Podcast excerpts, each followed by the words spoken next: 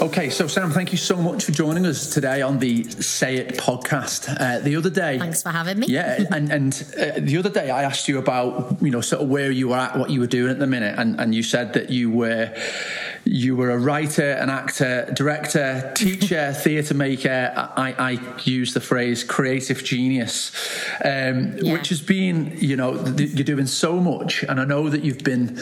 Um, I want to talk to you about lockdown really, and I know that we've probably talked about nothing else, but in terms of the, the creative industry, I'm, I'm so fascinated by by how people have stayed creative during this really bizarre yeah. time. And I know that in, in conversations that we've had, you seem to have been as busy as ever. Is that is that fair to say? It is, yeah. I kind of feel like I need a holiday. um, to be honest, yeah, because I'm lucky in the fact that when I'm not acting and I'm not directing uh, shows that I'm teaching, so it's been um, massively busy keeping our students going and keeping them creative as well. Um, but yeah, I've been really lucky. I've been basically busy the whole time, except for the first couple of weeks when I was like, oh, lockdown. And it felt, I don't know how you felt, but it all felt a bit of a novelty at first. It was like, oh, this feels like a holiday. And then after two weeks, I was like, mm, this isn't going to be a holiday. This is going to be really hard work and I've got to keep going. Um, but yeah, I'm lucky enough to kind of, I have my fingers in many pies and they have kept me busy. And some areas of my work have actually got much busier because of lockdown, which has been quite interesting. So, like voiceover and stuff, it's really worked out well for me. Um, but it's all at home, which is very, very strange. And where, where, are you at the minute, Sam? So you've done so much teaching across uh, across um, you know the country. I believe you're in Edinburgh yeah. at the moment. Tell us about that. Yeah, at the moment I'm working at MGA in Edinburgh, which is a drama school degree. Uh, course in Edinburgh, and it's great. Edinburgh's such a beautiful city. Um, so I teach acting there, and I'm working with a lot of students on across acting and musical theatre courses, and also foundation courses. And we're doing a variety of things. So at the moment, I'm directing a play on Zoom called Age of Arousal, which is a brilliant play, and we're having a lot of fun with that, working out how to do it digitally rather than in the room and also we're making a film in the style of Mike Leigh, which has been really great. So uh, my acting students, my first year actors, have been creating their own characters, and now we're at the script stage where we're writing the script, and we're hoping, of course, at some point to be able to get out there and film it, but we'll see. How has that transition been, Sam? On you know, in terms of, I know a lot. Of, I felt quite sorry for a lot of the university students who who really are not getting, yeah.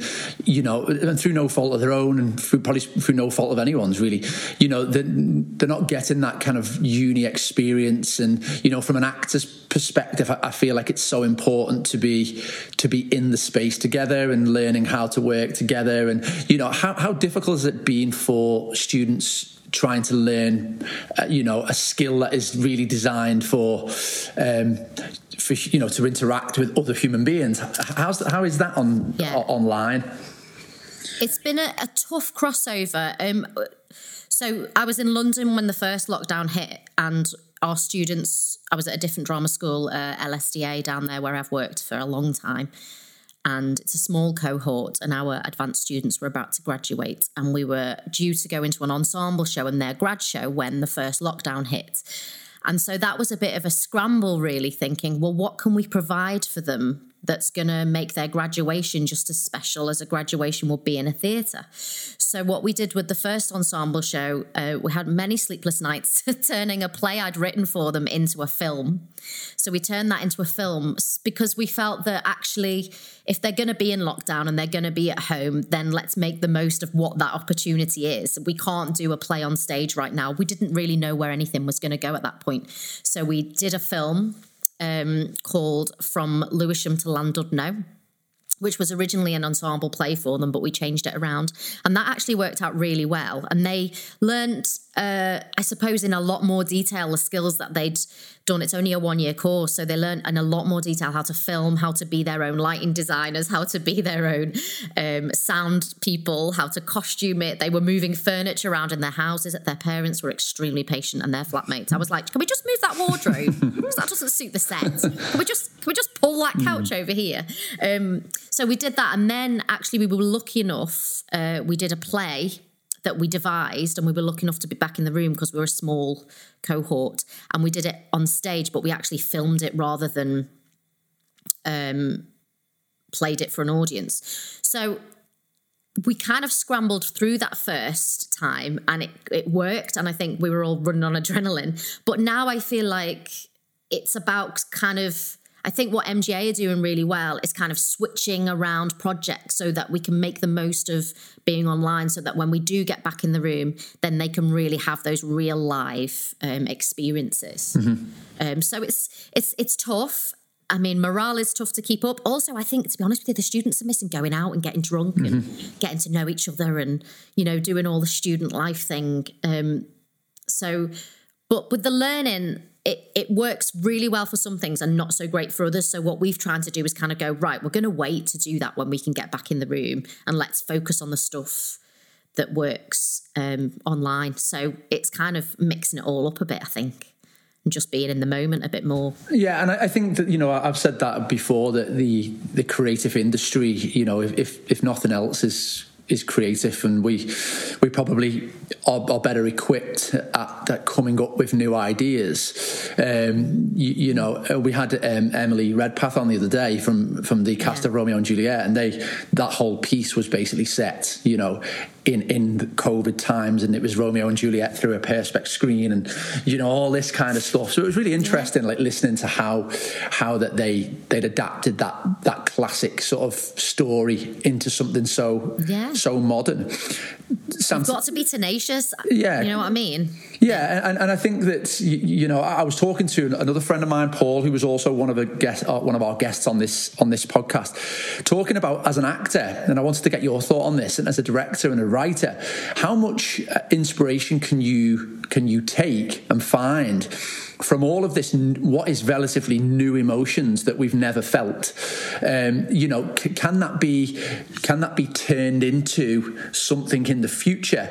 Uh, and is that is that certainly one of the things that you're telling you know uh, university students about using a lot of this kind of negative feeling to you know to, to sort of create some powerful theatre going forward yeah absolutely um, on on one side of it, you know, in terms of industry, I say to them, if they can survive this, that they're going to be really strong because this is a tough industry and you have to face adversity all the time anyway.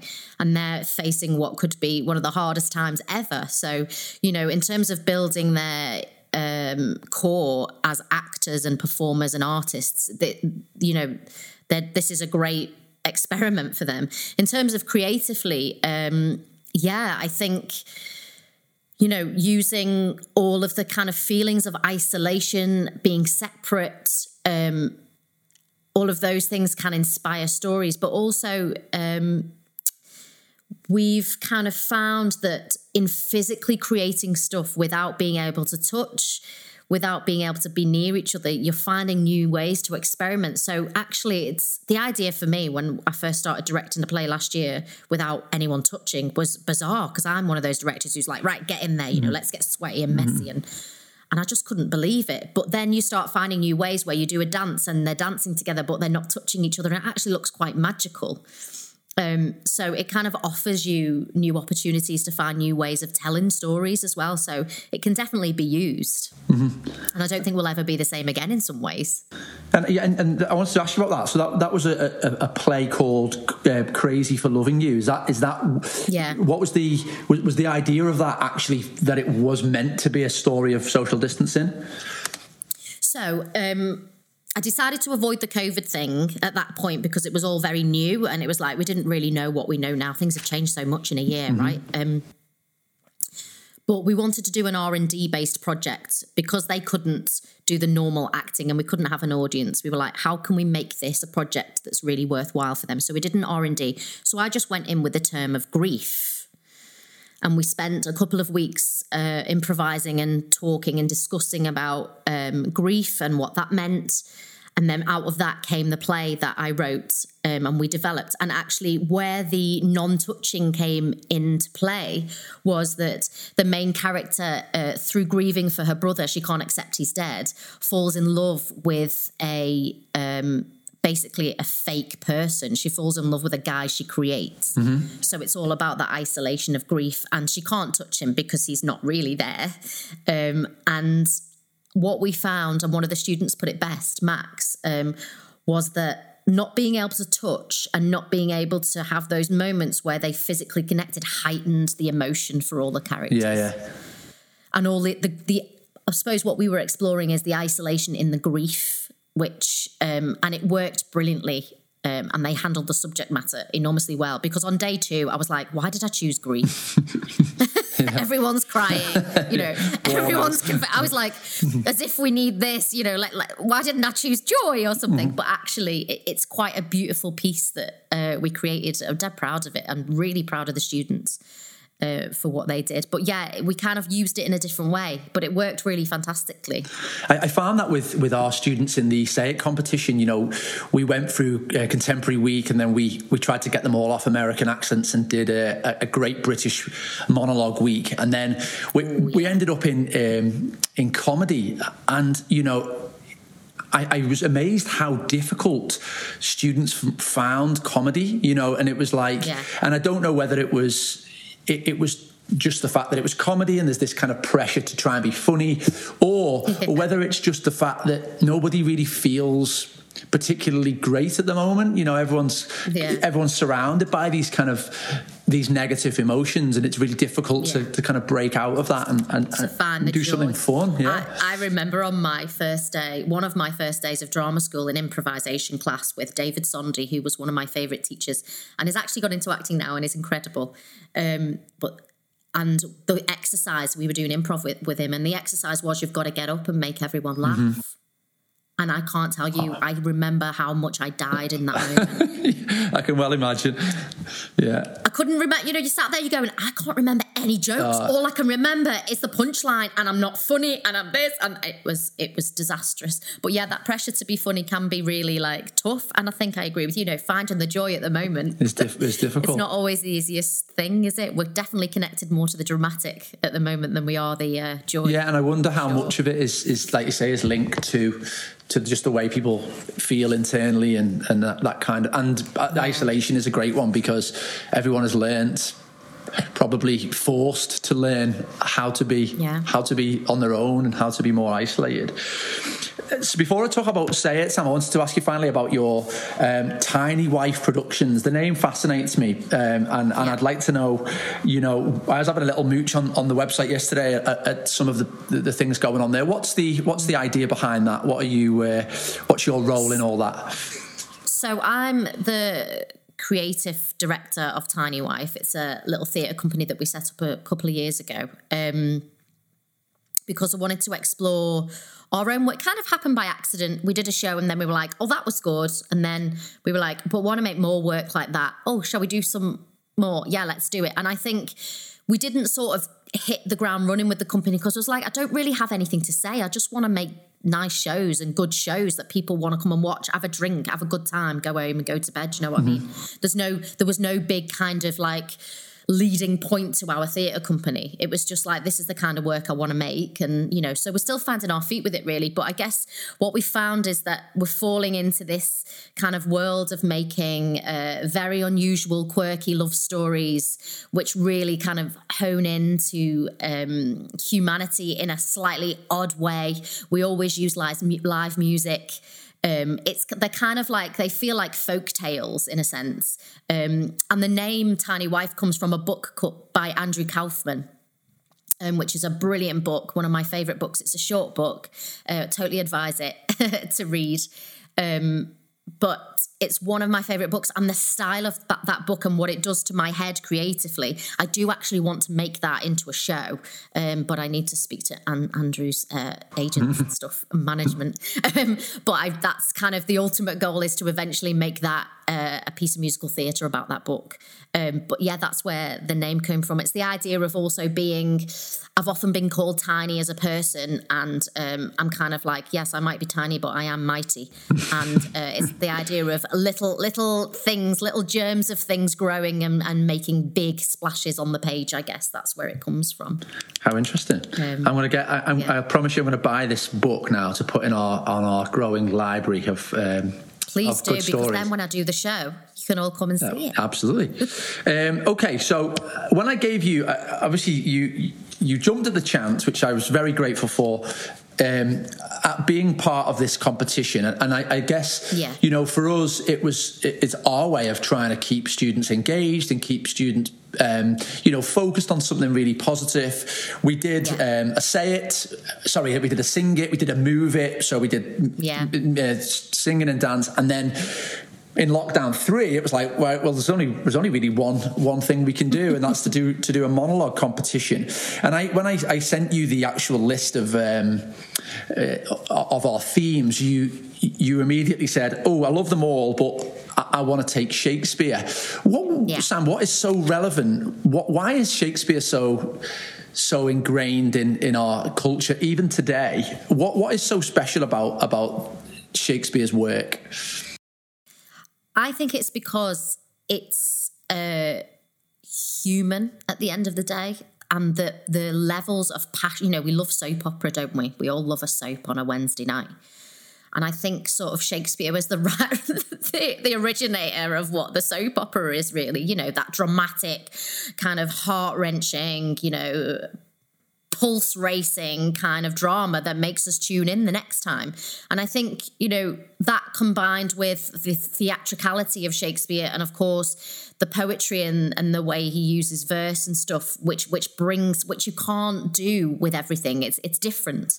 Uh, but I think for me it's like a blueprint for living, really. And you you know, you've got people dying and killing each other and eating their brothers and eating their children and you know you can't get more dramatic than that. Who doesn't want to like have a go or watch that happen on stage?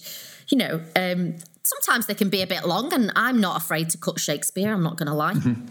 um, but yeah i just think they're fantastic plays and you can't get enough of it really and i do think it's to do with the drama and the scope of it that that it can be reinvented time and time and time again because he's talking about the big issues that keep repeating themselves mm. because as human beings we don't learn very quickly mm. so things just keep going round and round and round and i think it's the idea that you can take it and reinvent it um, also, I'm not sure you have to pay copyright, so I think that might be a reason why it's quite popular as yeah. well. Um, just to th- think, putting my producer's head yeah, on, yeah. you know, I think that might be a reason as well. and as an actor, it's time in drama school and, and, someone who's taught, and I know you've been in a whole host of things on, on TV. You know, when we said to our students that, that Shakespeare is relevant for those of you that want to go into the acting industry, you will have to, you know, become well versed in this stuff. Is it, what is it about Shakespeare you think as an actor that, that helps actors develop? I think it's the having to match your technical skill because of it's written in verse. So there's no avoiding that. You can't naturalize it in that way. It is written in verse. There's a technical skill, but also an emotional size that you have to find as an actor to make it live and to make it seem natural. Mm-hmm. That's the difficulty with Shakespeare. To make it naturalistic, you've got to match it. And that's where sometimes the difficulty is. You have to honor, I say, the verse. You have to play by those rules, obviously made to be broken. You also have to find this mammoth size of uh, emotion inside yourself to reach the heights he wants. It's like doing an opera. Um, but at the same time, it has to be really truthful. So I think for an actor, it's it's really exposing. Mm-hmm. Actually, if if you're not good at it, you can't get away with it. Yeah, yeah you know, and I think that's where the challenge comes in. And it's just a great training, physical, vocal, emotional training. It's an it's it's athletic and actors have to be athletes in many different areas. And I think that's why Shakespeare, that's why we can't leave Shakespeare alone. Mm-hmm.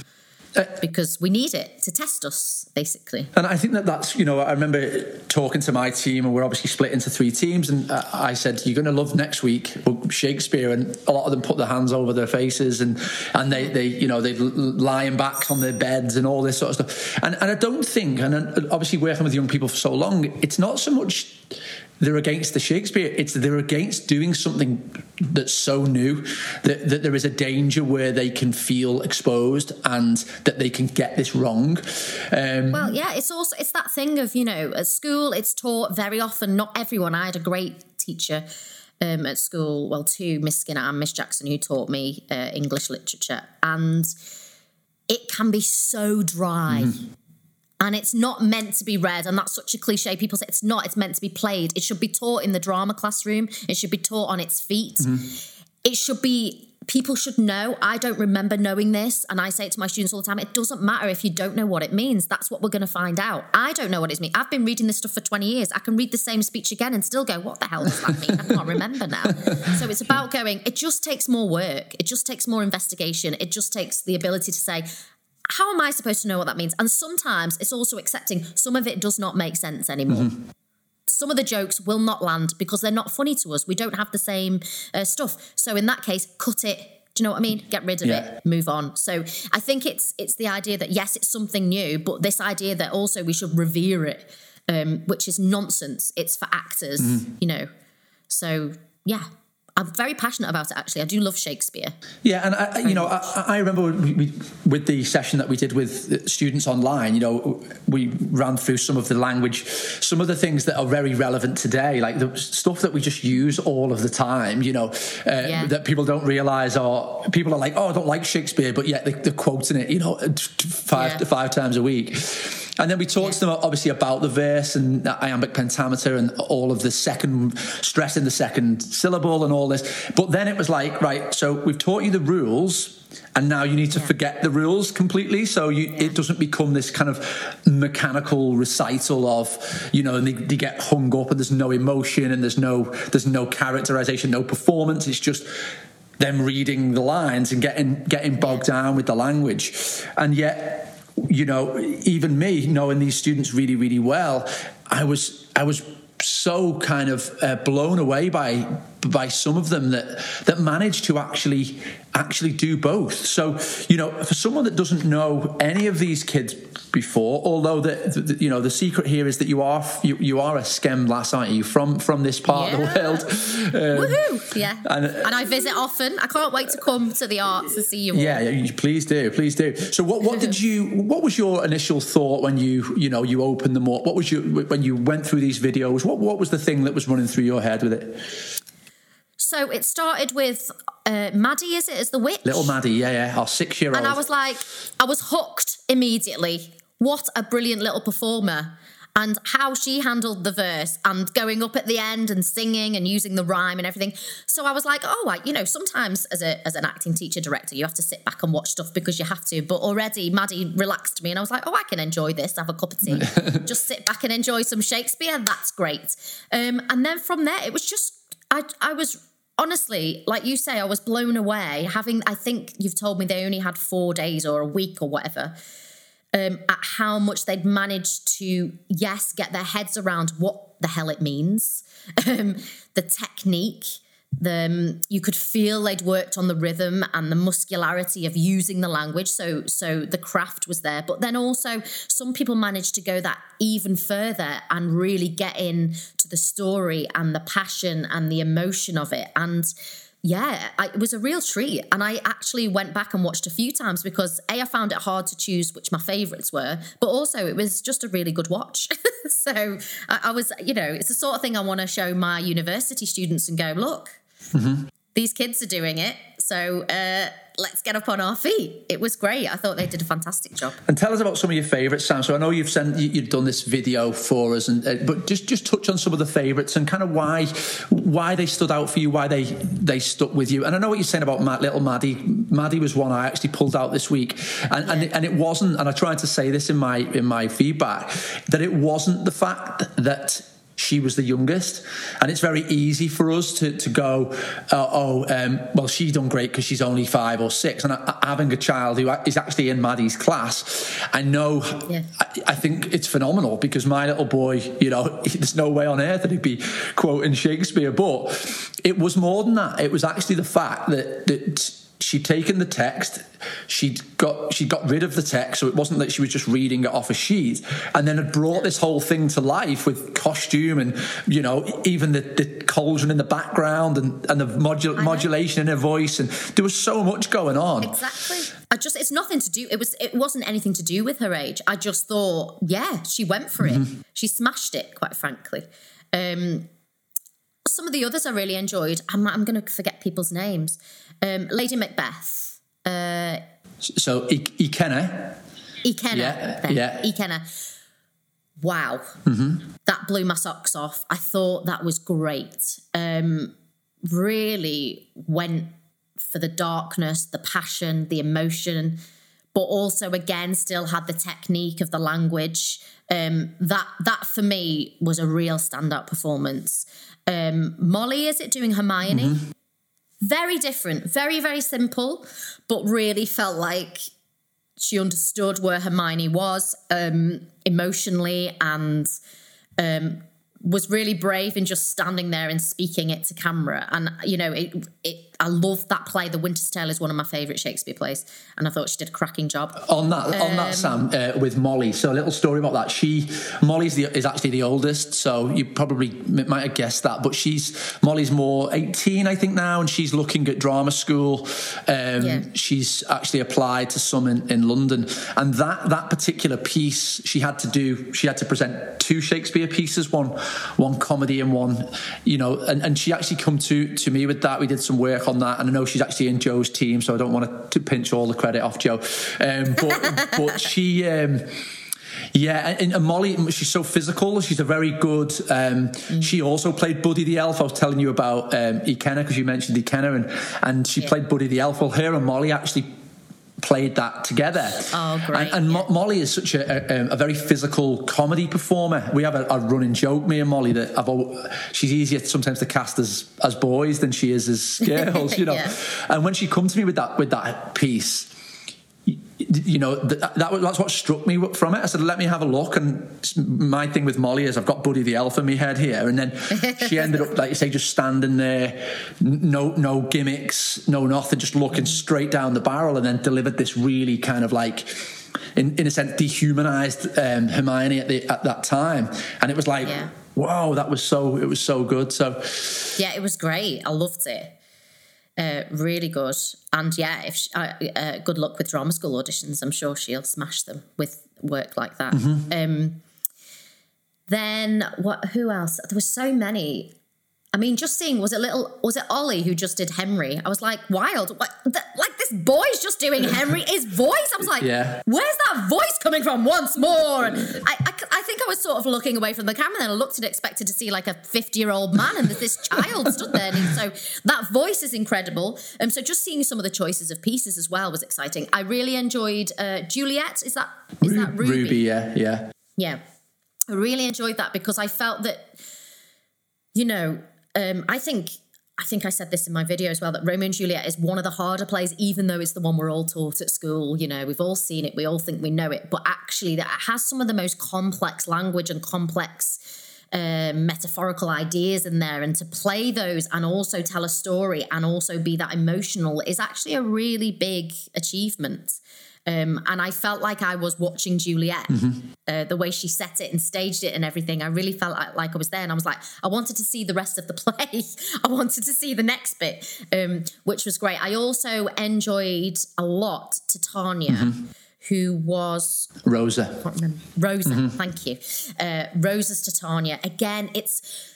I don't know, you're probably getting the impression, and you probably know by now, I'm a very passionate person. So when I see that kind of like passion and kind of hunger and really kind of muscular performance and really getting in there and getting into the feelings and the and the story um, with that kind of power, uh, that really that's something that makes me tick as a director as an actor um, and i thought that was great as well.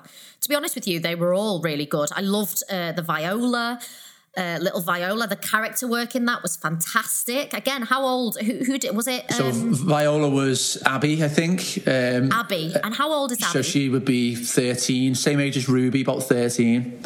I mean, what a show. Mm-hmm. Great, great performance of Viola there. Really good character work. Excellent use of the verse in that piece. Um, there was another Lady Macbeth, which I really enjoyed. Corey. Corey, really lovely delivery, really excellent. You had a couple of young Phoebes in there, sassy Phoebe, who I love. I did Phoebe in a Scouse accent for my showcase dra- after drama school, and it went down a storm, and it was so nice to see these these young girls doing it with such sass Yeah, yeah. um, and power. And I think that's the thing, isn't it? It's taking it. The ones that have really stood out to me is where they've taken it. They've done their technical work. They've made some decisions, but they're owning it. They're going, no, this is mine right now. It don't belong to Shakespeare anymore. It doesn't belong to my team coach anymore. It belongs to me. I'm making the decisions, and this is the character. Mm-hmm. And I think that's they're the ones that really stood out for me. But to be honest with you, across the board, I was super impressed. Yeah, and I, really. I, I think you're right. I mean, we we looked you know, we, we sit and these videos come in, they have a deadline and they come in. And as I say, we know these kids really, really well. I mean, Rosa, the girl who played Titania, was is one of the oldest, uh, one of the older ones again. She's, I think she's year 11 now, Rosa.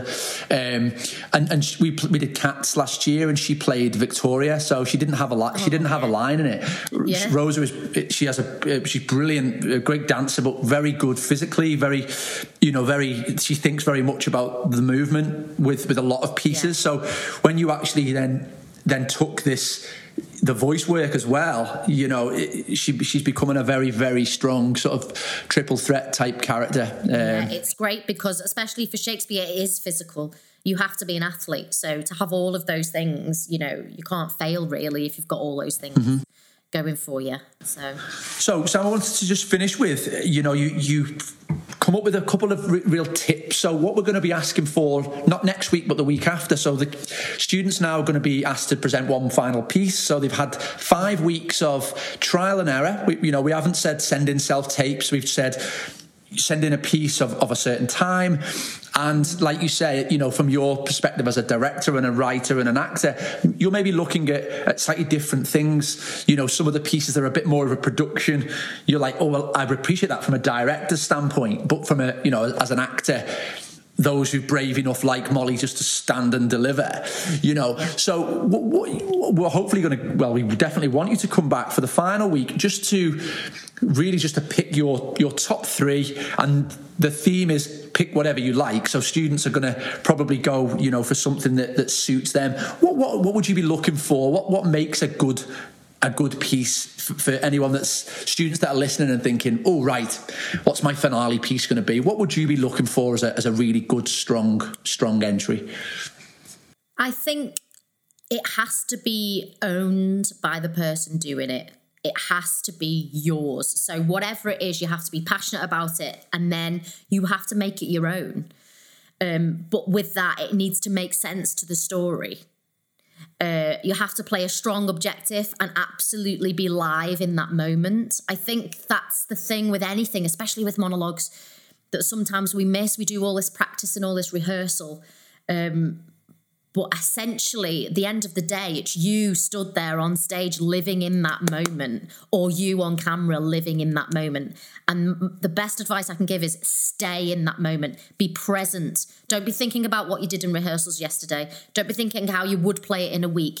Be present in that moment and go for it and really tell the story and play the objective. I know it sounds really simple, and that's the essential thing. If you want to add production to it, make sure you've got all that first before you then go, right, now I'm going to tart it up with a nice costume. And, you know, a nice costume and a, and a nice uh, set is never to make up for not playing a clear objective and not playing a character that you understand or that that you a journey that you can emote with and go on so that first inside out is always my thing. Go inside out. Sam let me let me uh, think you about objective because I, I, use this phrase quite a lot in terms of in, in terms of my you know directing students and I, I, they're probably sick of hearing me say about the importance of of objective and every character in every scene has has an objective or maybe maybe a couple. Just just explain the importance of that. What do you mean by that?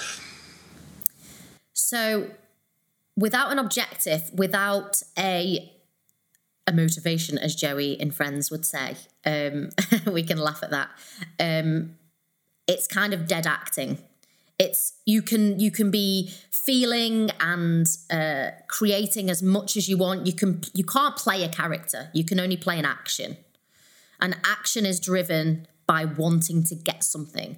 And that's the natural law of the human being. We're always, always fighting for survival on a very basic level. So to, you have to find out what that drive is as an actor for your character. Otherwise, there's always going to be something missing. You might be doing the greatest, you know, uh, the, the greatest, most emotional scene, but if there isn't a reason for it, the audience is just going to get bored. Mm-hmm. We need to see your character fighting for something all the time, even if it's just, I want that glass of water. Mm-hmm. you know, we have to see your character fighting for survival all the time. That's what makes it interesting. That's what makes the drama, especially when that's put against somebody else's objective, whose is, I don't want to give you the water. Mm-hmm. you know, yeah. that's where the drama comes in. Yeah, that's great. That's really useful because I, you know, it's something that I, I think sometimes they, they, they think I, I, just like to use use the word objective and not quite, you know, obviously it's my job to try and explain what I mean by that. But but when you you know when you actually um, like you say that there's a difference between when you watch something and you can't quite put your finger on it. How many times do you hear people say there was something brilliant about that. I don't know. I'm not quite sure what it was because they don't have the the knowledge, if you like, to to explain it. But and it, it's probably the fact that your actors are are all alive in that particular moment.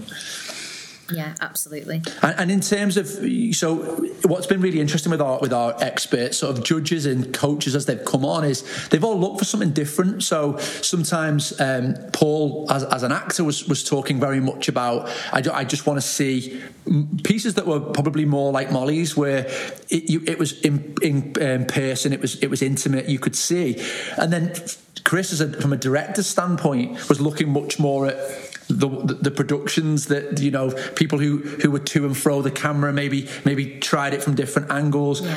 i suppose th- there's some really good um, lessons in that in the sense of trying to do things for other people is isn't probably not not the best is actually doing something for you first and foremost would that be your advice uh, yeah, I guess for me, the what the, the main thing I'd always be looking for is story. Take you have to take me on a journey. Mm-hmm if you take me on that journey of the story, whether that's with you know, a big design or just standing there and playing your objective really clearly and being emotionally connected, I need to be drawn in. Um, and that's what I'd be looking for as my main thing. Well, let's hope. Let's hope that they, they, they can take some of this on board. So um, we're going to try and do it very much like a bit of a Eurovision. So we'll be hoping to pop pop around to different places, different people, and just getting everybody's uh, everybody's one, two, three. So. Right. Sam, thank you so much for your time. Um, it's been really good to sort of catching up and, and hearing some of the yes. some of the things that you've been up to.